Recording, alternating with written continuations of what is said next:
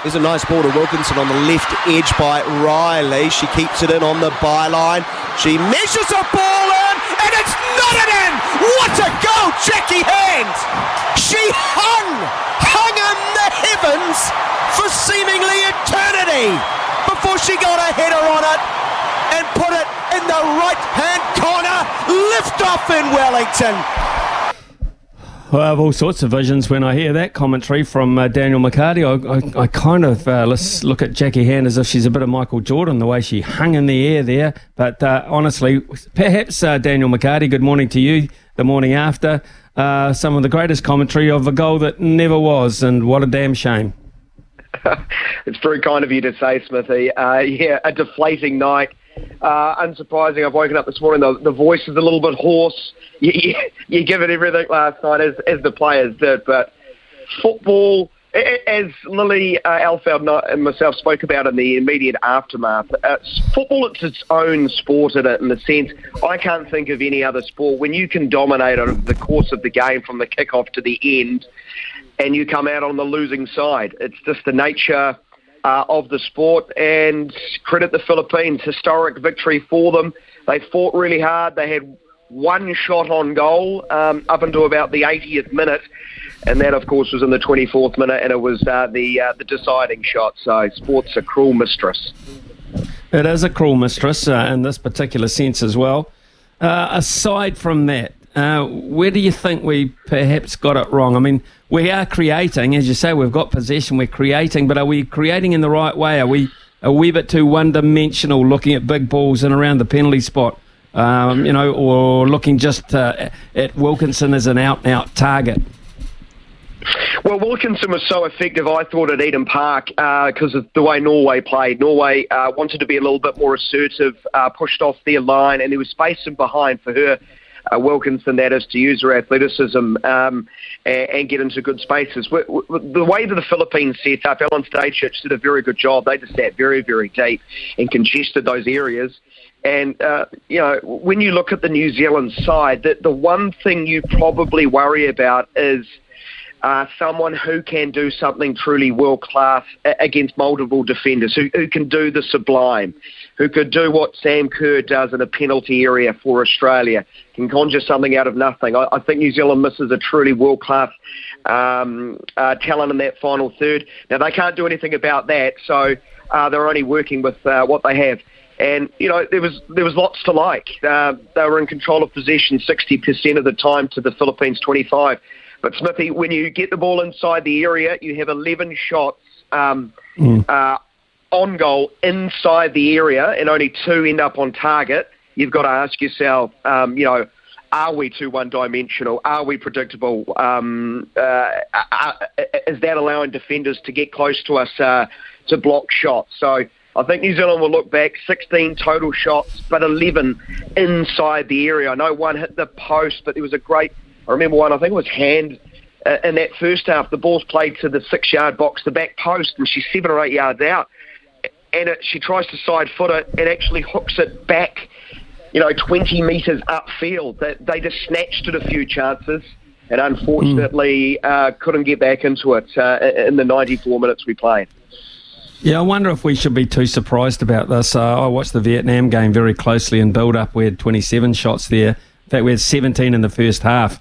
Uh, managed to mm-hmm. get two goals, but uh, the rest of them were, was a poor uh, turn. But I, I, won't say we've got this alone. Um, to be honest, uh, in no, our group, Group A, four games, four goals, and uh, Norway ranked the highest in the group. Can't buy a goal. Yeah, like if you've been listening to me over the last few minutes, you might think I'm all doom and gloom, but I'm just picking apart a, a missed opportunity for New Zealand. But uh, the destiny is still in their own hands. So if they ought to bit your hand off prior to the tournament, if you told me we were in second position heading into the final game, um, and mm. there are multiple ways for New Zealand to, to get through. Uh, absolutely would have uh, been delighted with that. Uh, simply, you win, you're in.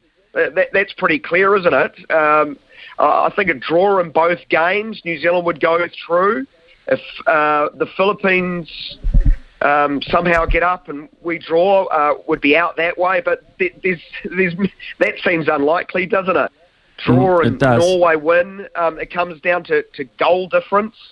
So there are lots of ways, and, and I think personally, as a as a footballing uh, fan and a sports fan over a ge- generation, I've loved the last group uh, games at any World Cup. The stress, the drama of games going on at the same time um, has just been enthralling, and, and I'm fascinated to actually experience it firsthand from a New Zealand perspective. If you've got fingernails, say goodbye to them. They're going, aren't they? They're going in a few days in Dunedin. They are going um, on a quiet little Sunday night. Not. Uh, here, here's an interesting question. Uh, you had to talk with us uh, with Lily, of course, as well. Were we a better looking side uh, with our starting eleven in the second half than we were were with the first?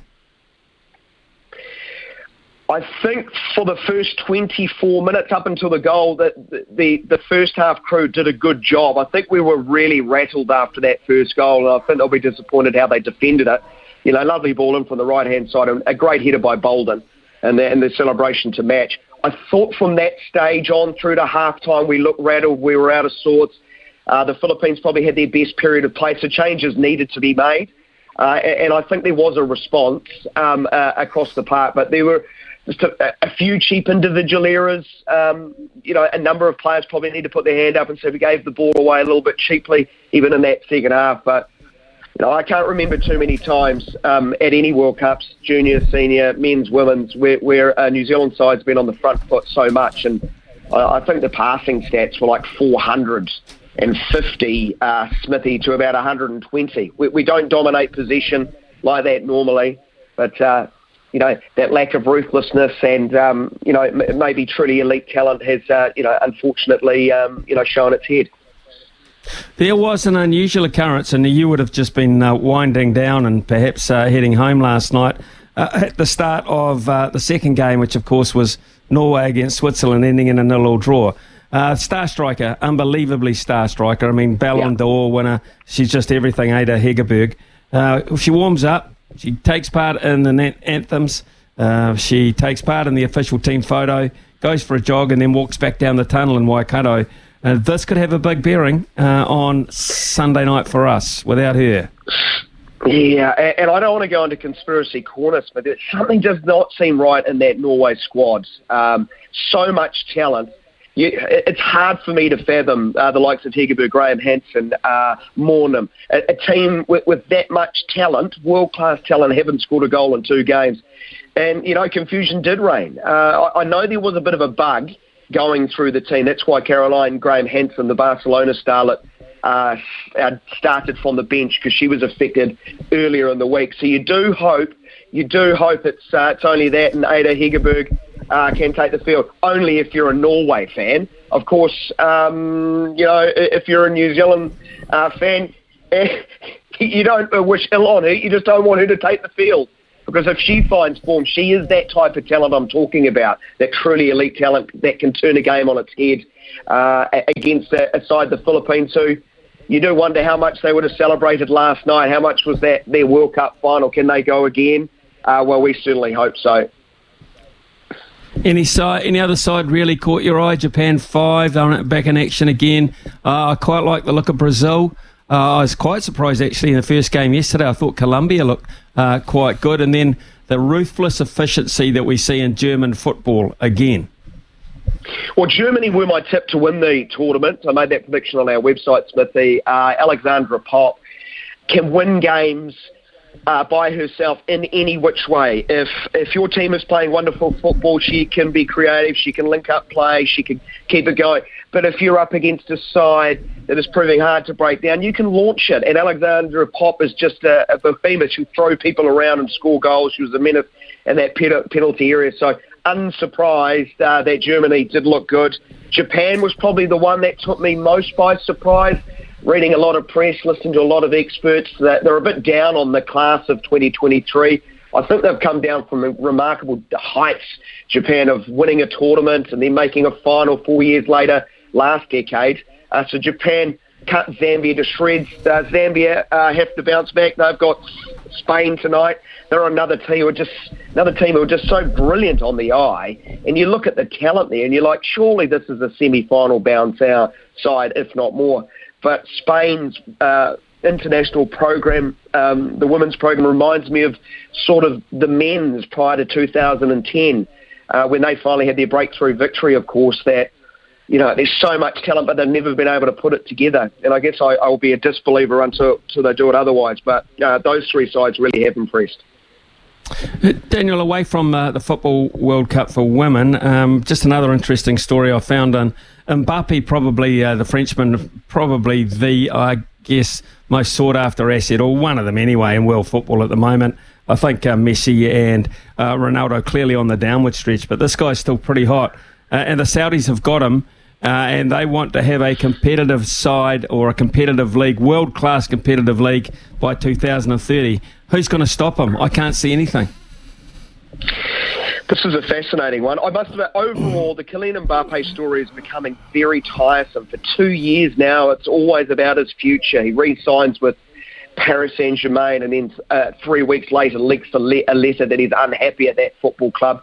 I just like to see him playing. Messi's playing in MLS. That's nice. He's bending them in top corner last minute to win on his debut. But the numbers are quite extraordinary. The story of Saudi Arabian football is fascinating. It's alarming. I, I would think. I, am not comfortable with uh, countries nationalising football clubs, opening up their massive investment funds, and I think world football um, should be a little bit concerned about this. Uh, England's had it with state and nation states buying football clubs. Uh, uh, but the numbers are just mind-boggling. And, and I must admit, I, I, filled up the car the other day after hearing the stories, but then I started cursing as I was putting petrol in.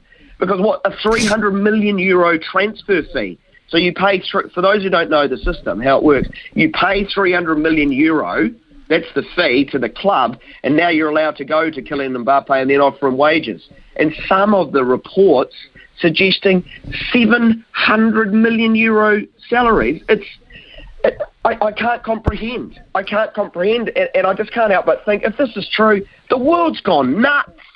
The, seriously, are we comfortable with that money going to a guy who kicks a football? Uh, were we comfortable with um, reported fees of four to five hundred million US dollars to not even hit a golf ball to go to live? No, not comfortable at that. And, am I comfortable at the massive cut, checks people on Wall Street cut themselves? No. It it just the, the, the, these type of figures, I can't get my head around them, Smithy. It's like the concept of the ever expanding universe. My brain's not capable of comprehending it just finally, and uh, you'll be worn out, um, I'm sure, and uh, deserve a, a, a, decent old day off before Sunday night's furor. You've probably got other work in between now and then as well, um, Daniel, to be fair. But uh, there's a Bledisloe Cup team to be named tomorrow. Yes. There's a little matter of a Bledisloe Cup game in front of 80,000 at the MCG. Uh, what are you expecting in terms of team naming from the All Blacks? I, I would have thought, Smithy, the, the All Blacks take immense pride in holding the Bledisloe Cup, and you know this. You've spoken to them over the years so so often, and you've seen the pride when they've held on to that trophy. It's a really important one mm. to them. They've held it what twenty odd years. It, it, you know, incredible record. So I, I would expect week one. It's a pretty darn good side. I don't think there's going to be much tinkering. I don't. I don't. I, I would. I wouldn't expect too much tinkering get the job done, retain the Bledisloe Cup, and what maybe a little bit more experimentation beyond that. Um, you know, Hurricanes had a, like a third halfback. Uh, Guard's been in the squad. He's untested. He's never been at international footy. Um, he's got to get some game time, but I, am not sure how much of that sort of, um, you know, taking a look at people will uh, occur in the in the first of the Bledisloes. Okay, interesting. Uh, yeah, we'll wait with bated breath on that. I expect a, a pretty similar side and a, a very, very positive um, and big margin out, uh, outcome from me. Hey, hey, Daniel, as always, uh, thanks so much for your input. Great call again last night. Um, and uh, man, hey, that cricket season's not far away, and uh, oh, I've had know. people texting in. I've had people, former colleagues, texting me in and saying, uh, "I'll be honest with you, uh, how do I get part of this?" I said, "Well, speak to the captain, Daniel McHardy. He's the selector." so there you go. Um, That's very kind of you. It's very kind of you. um, you know, luckily so, they don't have my luckily they don't have my number, which is fantastic. Well, but, I know. thanks for the kind I, words. thanks for the kind words, Smithy. That's all right. That's all right, Richie. You carry on and have a decent break over the weekend. thanks, thanks, thanks so much, buddy. I've, I've, got Spain tonight, mate. I can't wait to watch them again up against Zambia. Oh, yeah. And and a, a word to Dunedin: make it noisy on Sunday night. Make it intimidating. Yes. Get them behind them. I'm sure you will. This is this is our, our one shot, and uh, you know, good luck to everyone losing their fingernails watching or listening wherever you may be. May the zoo be feral. That's what I say oh, about yes. Dunedin. May the, may the zoo be feral in our favour. Cheers, Daniel. Have a, have a terrific day, mate. Rest well. See, see you, Smithy.